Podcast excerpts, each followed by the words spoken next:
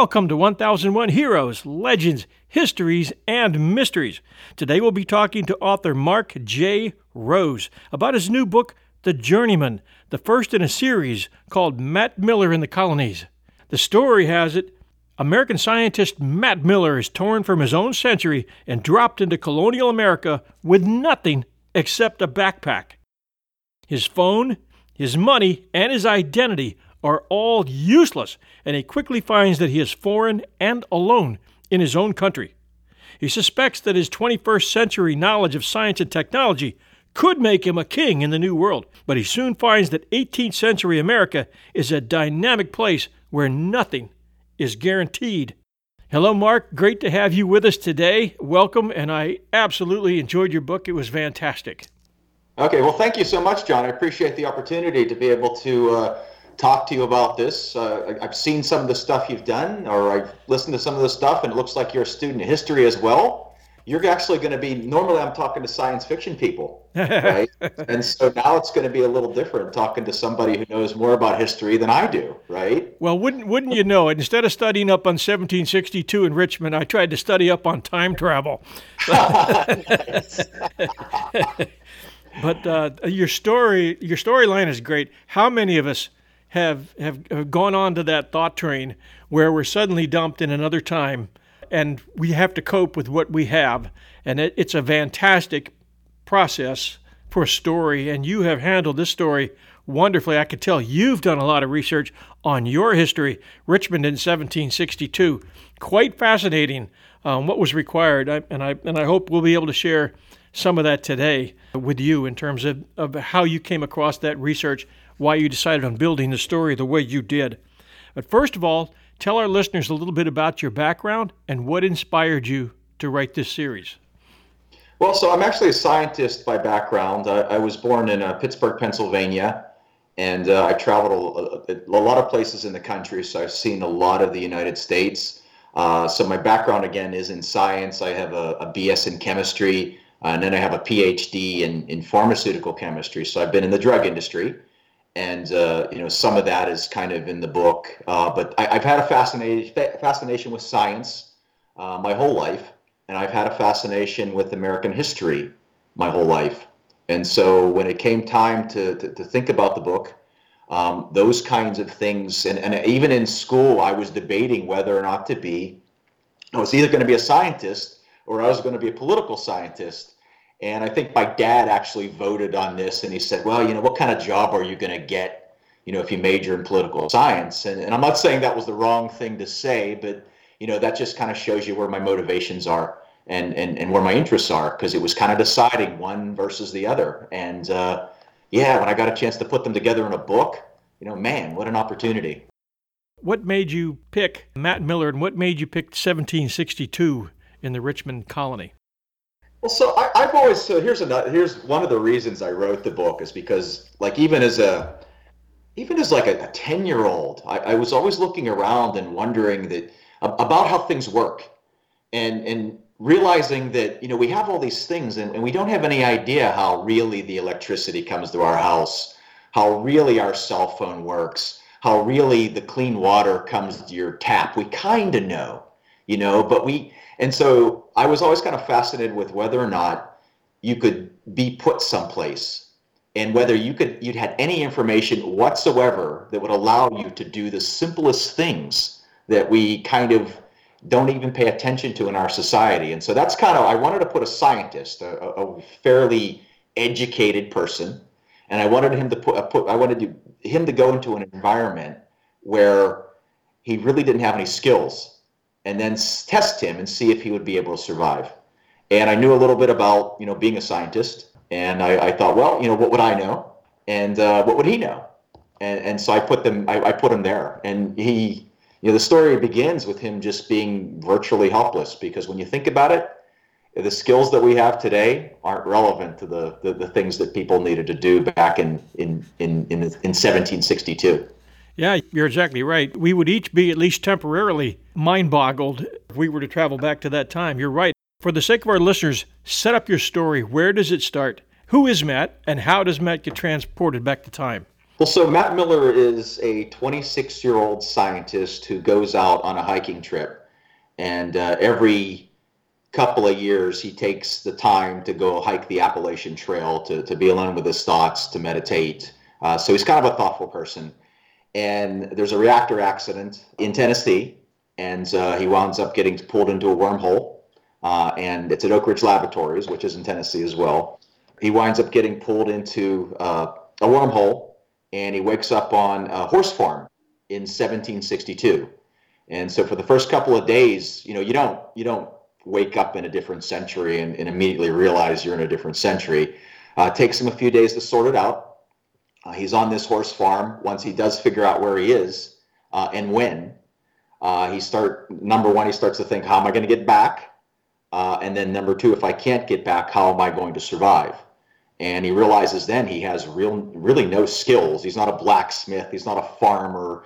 Um, he doesn't know people. He's not a politician. These are all things that were, were, were kind of valued in that society.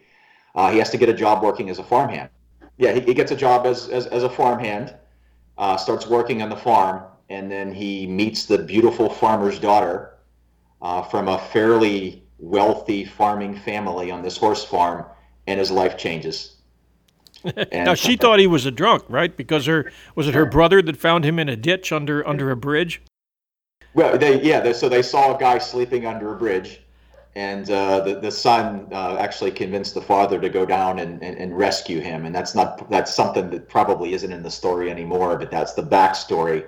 Uh, they put him in the wagon, thinking that he's a, a vagrant, uh, and but they're they're a Christian family, so you do those things, right? And and they bring him back to the farm, and they find out he's something a little more than than than a than, than a vagrant. I'm sorry. What did they think about his strange clothes? How did you get past that situation?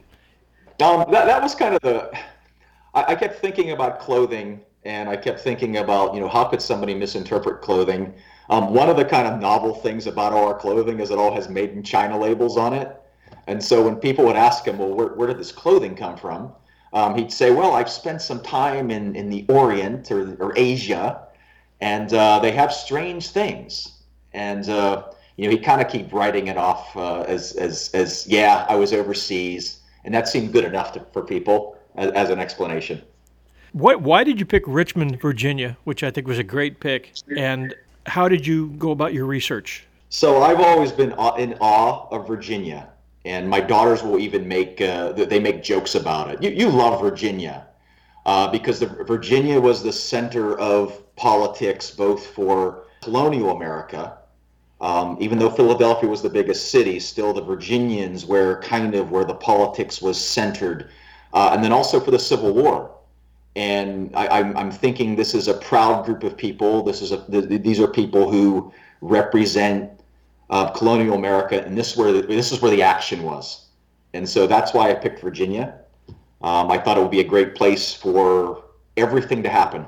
Explain to us what happened at the farm. How did they accept him at first?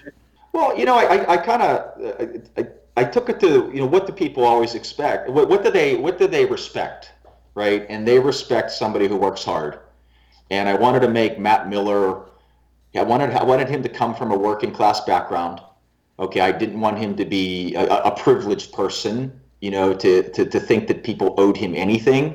You know, so immediately his idea is, well, you know, let's get to work. That's one thing that they immediately respected about him was that you know they put him out in the field and they said, you know, cut the hay, and no matter what, you know, he's willing to, to, to take the challenge. And no matter how sore he got, no matter how many blisters he got on his hands, He's willing to put in a good day's work, and immediately the work ethic, colonial people respected that. Yeah, I, I, thought that was really well written and well done. I also liked the way that it wasn't long before he gained the trust of, of the family, and then he started to make contacts. The way the way that you wrote it and played it through, based on his reasoning and the actions that he took, was very very real. And I think that's what hooked me on the book. There weren't any gaps in your story where I said, "Oh, that's fiction. Oh, that can't happen." except maybe, except maybe with respect to how his cell phone stayed charged all that time, in order that Oak Ridge Laboratories was able to, to stay in touch with him. You said that he had some kind of a generator. Is that a real? Is that a real thing? Well, you know, actually, uh, that, that could be a real thing.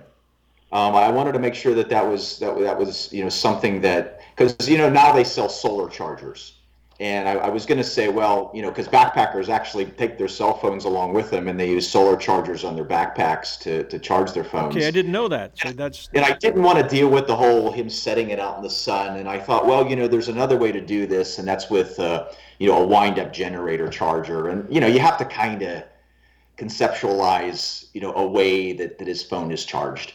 And, yeah. and that's the way I decided. I didn't want to deal with solar cells, so that's it. As a scientist, do you think that time travel is possible? Well, so Einstein actually had a lot to say about that, um, and so does so did his contemporary, a man named John Wheeler. And so Einstein, you know, he he put the equations in place with his theory of relativity that you know time is another dimension. And I think that that our brains are, you know, as an aside, you know, my hunch is that our brains are on the edge of detecting this this other dimension. Um, so I think actually the possibility is there um, based on the equations. And then John Wheeler was doing some really cool experiments towards the end of his life. And as I said, he was a contemporary in this whole relativity thing. Um, and he was doing this experiment. I don't know if you ever heard of this. And maybe when you were looking up time travel, he he, he proved the he, he did the something called the delayed choice experiment and that's where um, just by the observation of of some like if you observe a photon of light in flight you can actually based on the fact that you're aware of it change its flight pattern right because it's in another it's it's in a different dimension and the ramifications of this are pretty cool and i'll let you chew on this for a little bit that the ramifications are that since light travels at the speed of light it's actually outside of our normal dimension okay, because it's traveling at the speed of light and we don't, nothing, time stops. The concept is, though, if you're looking at at night and you're looking at a star, okay, the photon of light that you see in your eye, what John Wheeler semi proved is it can't leave that star until you're looking at it. Okay, and that doesn't seem like that's that that's that that's possible, right? But light doesn't travel in normal time, right? Light travels outside of time. And so it's conceptually, even though it, it, everybody says, you know, it's 10 million light years away, not true for light. You know, so there's some interesting things that we don't know about that make time travel, it could be a possibility. And I think that, that humans, you know, we, we, we, have a deep need to sort out time. You know, we want to know what's going to happen in the future because we want to prepare we want to fix things in the past, right? We want to go back and change those horrible, terrible things that we did or those mistakes we made. If it's a possibility, I think eventually humans will eventually get around to, to sorting it out. You know, whether it's the right thing to do or not, I don't know. But I'm going to say the answer to your question is yes, it's possible. I don't know when we'll we'll have a mechanism to do it. Do you think humanity is threatened by rapidly changing technology? Um, humanity is always threatened by rapidly changing technology. So I would say back, uh, like in the in the 18th century, right? It, it was the Industrial Revolution. Uh, the machines were going to take away everybody's jobs. Um, I remember when I was growing up, it was robots, right? Robots were going to take away everybody's jobs. Um, we were threatened then. I think now, what it's artificial intelligence. I think human consciousness is is such that you know we want to prepare, but we can adapt you know, and I think we're designed to do that. As things change, we change, and we always seem to have a new challenge ahead of us.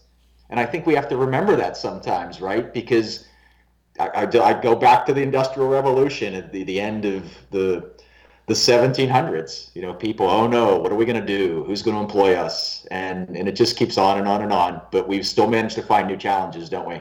We sure do. Give our listeners a little bit more about Matt's challenges and how he responded to them while he was staying at that farm?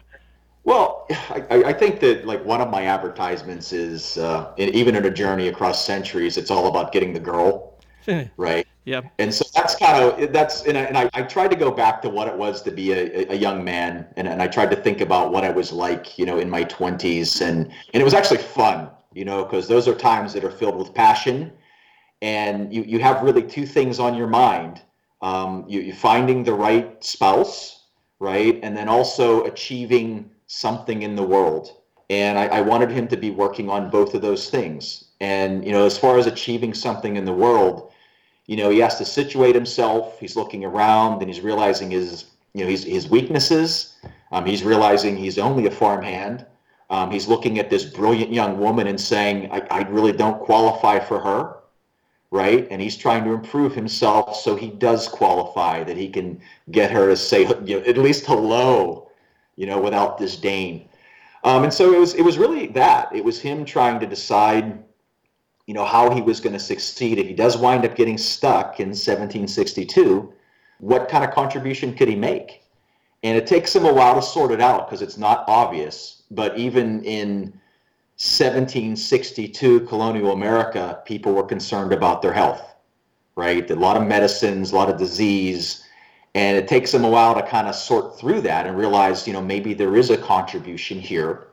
And maybe he could bring some of his knowledge to um, helping people. You know, and we all know that the idea, and he comes up with the idea first and then actually no matter what good of an idea you have, if it's not the right time and not the right place, you know, you're still not going to make a living at it. You know, and he has to sort through these normal things. But I wanted to make him kind of the. I, I needed a male hero as well, and this was part of the motivation. I, I have a son. I have two very strong daughters, um, and at the time, um, we were all talking about all sorts of uh, female heroes, you know, uh, Katniss from the Hunger Games, the Divergent Girl, and and that's all we saw in my house. My daughters are college now, so uh, and I was like, you know, I'm not seeing a lot of really kind of male real heroes, right? We were, and a lot of times we were talking about anti-heroes at the time that I was thinking of this, like Tony Soprano, and I was like, these aren't the kind of heroes I want. I want a young man who's mostly unsure of himself but he's willing to step out into the unknown, even though his knees are knocking, and, and take on the world. And, and, and that's kind of the way I wanted to Matt Miller to be. You know, he sees this woman, she's, you know, she ignores him at first. And, you know, how do I get to this woman to, to, to speak to me? You know, how do I make a living? You know, this is all very awkward. You know, just all these kind of things that young men deal with. But I still, in the end, he needed to be that guy who, okay, you know, even though the odds are against him or he's beat to death on the ground, he's still going to stand up and he's going to walk forward. And uh, he was a hero for my son, really. Yeah. There were a lot of great scenes in this book, The Journeyman. One of them was it was very important to her from a social perspective to come out at this huge dance because everybody in that town would be watching her and whoever her escort was. He finagled a way to get them called as one of four or five couples that they would name coming out on the dance floor. And you had written a scene where her younger brother, I believe it was, was was training him in the barn in where he was sleeping with their dog by candlelight how to do these Virginia dances. The dances that my wife talks about, like the reel and the minuet and everything that was popular at that time. And these had to have been difficult. And he's really doing his best to learn this so he can impress her. And, uh, and it works out. It works out pretty well for him in the end, doesn't it? Yeah, I can't remember what the book is called, but there's a there's a, a book about life in colonial Virginia, and they talk about just that. And and they it's it's one of the chapters is from the perspective of the man and learning the dances and how important it was actually to i mean it was a courting ritual and you your your place in in in society was in virginia was based on things like this right? And it talked about and it, again it's from the first person and this guy talked about how nervous he was and how many lessons he had to take and and, and sweating through his his colonial outfit, you know, and you could just imagine. And and you know, and eventually he stepped out and he did it, and and you know, he was victorious at the end. But it was a pretty big deal, right, for these people. Um, a lot of pressure. What's neat is Oak Ridge Laboratories was still after him to come back. They wanted to bring him back through the same wormhole that they had sent him in, and they were telling him that there was only a certain amount of time left. And as as per your space time Einstein theory, I guess based on the theory of relativity, time was different for him in 1762 than it was in Oak Ridge. In, in Oak Ridge, I believe uh, six months would pass, But in Matt's life in 1762, maybe only a couple days would pass. And Oak Ridge knew they had only so much time to pull him out of there. And you created a great tension there because, one, number one, we never knew. We never knew as readers uh, if he was going to stay or if he was going to go, or if Oak Ridge was going to be able to pull him out of there against his will. You created a great tension there. How did you come up with that idea? No, I'm, I'm going to say that actually people convinced me of um, what I what I was doing is is early on when I had the story in my I had it most of it written, and I was going around and I was pitching it to people, and people kept getting stuck on well how did he get back in 1762, and I, I couldn't get them past that, and I'd be like well you know magically it happened, and and they're like no no this isn't good enough, and, and a number of people said it maybe ten, you know when I was pitching the story to people way back when, and I thought you know there's something to this. If a bunch of people tell you something's wrong and it gets stuck, and I thought, well, I'm going to have to go learn about time travel, and I'm going to have to, you know, learn what the theories are, and I'm going to have to make a plausible scientific way in my own mind that he could wind up, and then I'm to have to sort out, you know, what happens with time travel and, and the limitations and you know can you go back and meet yourself if you go back and, and the, these kinds of things right um, and so I needed a plausible way or people wouldn't accept the story. And so it's based in science. And, and for my own kind of, you know, my own satisfaction, I also had to have something that I believed. And uh, that's how I became, you know, a semi expert on, on, on, time travel. I, I got you. It, they all, it was also, you also threw in the, grand, I think it was called the grandfather principle in that a lot of theorists say that if we're able to if we're ever able to go back in time, it's very dangerous because one slip and you could change everything. And then, then what would happen? I think it's called the grandfather principle, where if you, you were, let's say, for instance, you were to go back and kill your grandfather, yeah, then you wouldn't exist. Yeah, so they, they call it the butterfly effect as well, and and that's kind of the thing. Like like, and I think it's based on, and it's it's not based on the movie. There was a movie called that, but it's it's it's uh, the, the time theorists were all talking about that. That just the that was from a, a, that was from a Ray Bradbury book. Yeah, that's right. That's right. It was. That's right. Um, you know, just the, the, the, the wings of a butterfly can change the whatever they do. They can have a cascading effect on everything downstream, and it can be something as small as that. Um, I later have, and I won't I won't give up the second book, but Matt Miller actually sits and talks with another scientist about, you know, whether or not they believe this and whether one one person can change the universe or will the universe always kind of come back to what it rig- originally intended you know in the end. And they kind of think well you know one person shouldn't be able to change everything right? And i kind of give that as his out for the kinds of things he does. And whether that's true or not i don't know. But i didn't want him to be guilt ridden constantly over every action that he took. Boy, one one interesting person for him to meet during that time would have been Benjamin Franklin. You're kidding. I've always I've, I've always so, had a feeling that Benjamin Franklin had gone forward in time. So you haven't gotten and, to the second book yet, then, John? No. You're okay. kidding. Did you have him meet Franklin? I'm not going to tell you. Okay. Probably, if you're a fan of, if you are a fan of the founding fathers, all I'm going to do is I'm going to say, well, you know, there were only so many uh, uh, really Da Vinci like, Leonardo da Vinci like scientists uh, of that time. Um, and you can pick among them of the people he may have talked to. I'll be doggone. Uh, but there's a lot of conflict in the first book, and, and, and but the second part, the second is a continuation of his journey, um, and he has to go and, and, and seek his fortune. Uh, and then there's a third book that's uh, uh, probably going to be done by the end of this year called Virginian. So the second book in the Matt Miller and the Colony series is called Prophet. Okay. And and the third book uh, in the series is uh, it's called Virginian. Okay, and it's it's then it's an even a, a greater continuation of the journey. Uh, this time though, um, again, I'm new at this, so I'm not sure how much you give away. But this time, the adventures in London. Okay. Now, are there any good questions that I missed? I'm not, I'm not sure if I hit all the good questions, but can you think of some things you'd like to say, and I can edit them in? Right. Um, things that, that um, one of the things that that, I, that surprised me actually about colonial America that I learned um, that I thought might relate to, to, to people of today, and, and it actually has been receiving a fairly good reaction from people, is that I wanted Matt Miller to be fascinated and attracted to two things. One was traditional courting relationships, right? And the other one was a sense of community. And I, as I look at my kids and I looked at, at me growing up as well, I got the impression that kids, um, kid, my kids, I mean 20 something people, when I talk to them, they're they're not entirely happy with with this trivial kind of way that we treat the opposite sex, and you can text them to to, to, to ask them for a date. Um, they've actually had a good reaction to the people that I've talked to to a more formal relationship, and it's men and women.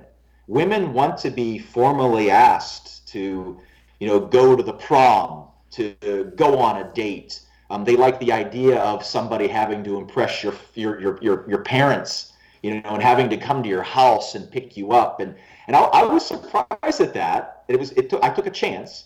Uh, and then the other thing was that colonial Americans. So there, there was that very formal kind of romantic kind of stuff that went on, and then the sense of community.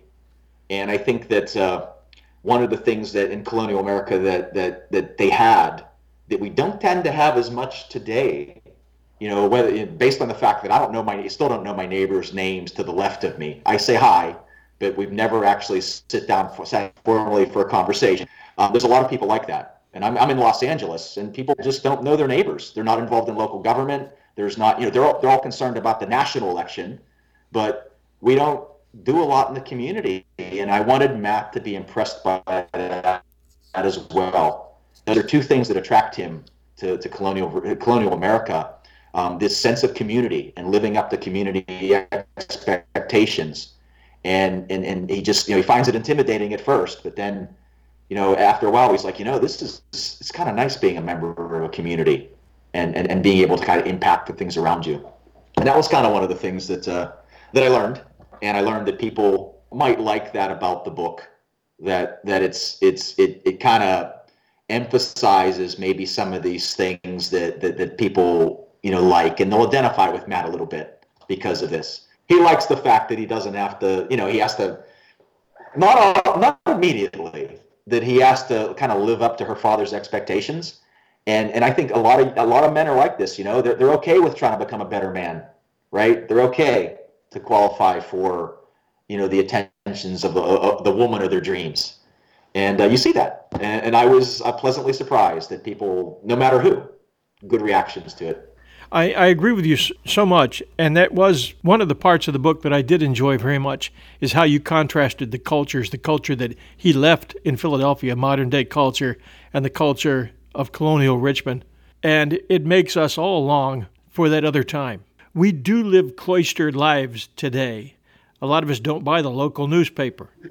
Right. We only follow the national news. A lot of us don't really know our neighbors on either side. There's nothing that brings us together unless we choose to go to a, a, neighborhood rummage sale or something like that. But other than that, our lives are consumed with our work and our family. And because of our electronic communications, we don't have to go outside of that for social contact. And it's just sad in a way. It's sad in a way. And we all kind of long for that other time. And I think a lot of us not being able to go back into the past a lot of us maybe long to move to that place out in the country, you know, out in the American heartland, where at least our fantasies tell us, well, that's where people are like that. Everybody knows everybody else, and everybody's a good neighbor. It's probably not that way. I haven't been out. I haven't been out living in Central Illinois since I was ten. So, but uh, we all like to think that there is a world like that.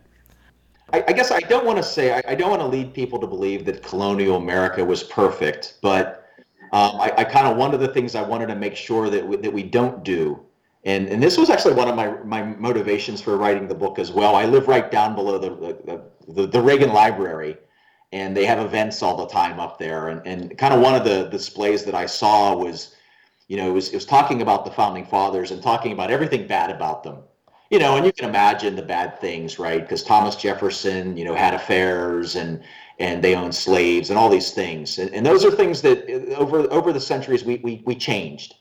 But I, I think that we shouldn't judge them based on today's um, standards. Uh, we have to kind of be in, and I'm in awe of what they put into place, right? Because this this concept that for for their time they were quite progressive, you know, and it took a while. It might still take a while for every all men to be created equal, but we're getting there, and they put it in place, and that's I'm in awe of colonial America. I have no idea how they put that government in place and how they made it survive, but we all owe them a great debt. And uh, I wanted that to come out in the book. I wanted, you know, these people for, for them to look, you know, for, for them to be good people, basically, you know, and, and have so much about them that made all that we have today. And I think, you know, because we're pol- everything's political and, and we're always poking at America and whatever, but man, oh man, you know, compared to every other society the world has ever seen, oh, geez, these guys put something into place that, that you know, I, I don't know how they did it. I don't know how they maintained it. Because because could you do it today? I, I don't know. So America's yeah. still the, America's still the greatest, freest country on earth, and people are still dying literally to get here. And Building boats. A lot of it has to do with those guys and their very liberal ideas back in those yes. days. And I don't like it either when pundits or historians attack their personal lives and try to fit everything that happened in 1776 into the prism of what happens today. You can't do it. Unless right. these people understand their history and why people thought and acted the way they did during those times, they're never going to get it right. And that I think is that I think is a shame But. I don't like to see our founding fathers attacked either. I think uh, we owe them a huge debt, and we we owed the men who stuck by Washington during that cold winter of 1777, 1778 at Valley Forge. We yeah, I mean, that was, that was, a miserable, miserable couple of years, right? And yep. and we kind of the history books. I remember when I was a kid, we all thought, you know, people were walking around with flutes, and those people were miserable, yep. and things were going so poorly, and and they hung in there, and and they created that government, and they were at each other's throats, and I, again, I don't know how they did it. I don't know how they maintained it, but they did, and we owe them such a, a, a I can't keep saying it, yeah. such a, a debt. Well, it's true. Jeez. Here's a question. It was 1762 in Richmond, and let's just assume for a moment, we don't know, but let's assume for a moment that in the following series that Matt decides to stay back in that time. And I'm wondering as an author if you're going to bring him up through the revolution. Um, yes, actually, and so that's probably the, the the very end of the book series was uh, uh initially intended to be that way. Um, I'm a little hemmed in by dates and things yeah. because uh, I, I, needed him to meet certain people, and so everything that like when he meets a, a certain person, it's historically accurate. Okay, so he can't be in a certain place unless that person is there. Um, right. And so he has a bunch of adventures before that, but kind of what did I what I wanted him to, to do is eventually, oh gee, I, I don't want to give too much up, but actually have to whatever he's built, if he's built anything, to face the consequences of a revolution, uh, because that affected people a great deal, you know. And so, if you were a wealthy person, you know, you were a target immediately, and you weren't just a target from the English; you were a target from loyalists. Uh, and then it was the other way around as well, you know. So if you're a loyalist and you didn't like the idea, and there were plenty of people who were loyalists, right? They didn't want anything to do with this whole nonsense revolution thing that was going on you know, and, and you had this conflict, and, and I wanted Matt to be part of that. And I have to admit, I haven't written that part of the book yet because he's got a lot of struggles before he gets to uh, before he gets to that point. Well, I I found the book extremely interesting. I can't wait for the I can't wait to dig into the other. I've only read number one, The Journeyman, so I can't wait to get to the others. You've done a great job with it. I think our listeners are going to enjoy it very much. So thank you. Uh, thank you so much, John. It's great to, to meet another uh, person who, who, who loves American history and uh, yeah, just just precious. It's been a precious amount of time that we spent.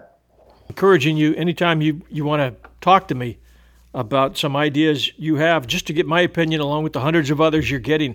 I'll be more than happy to to help you.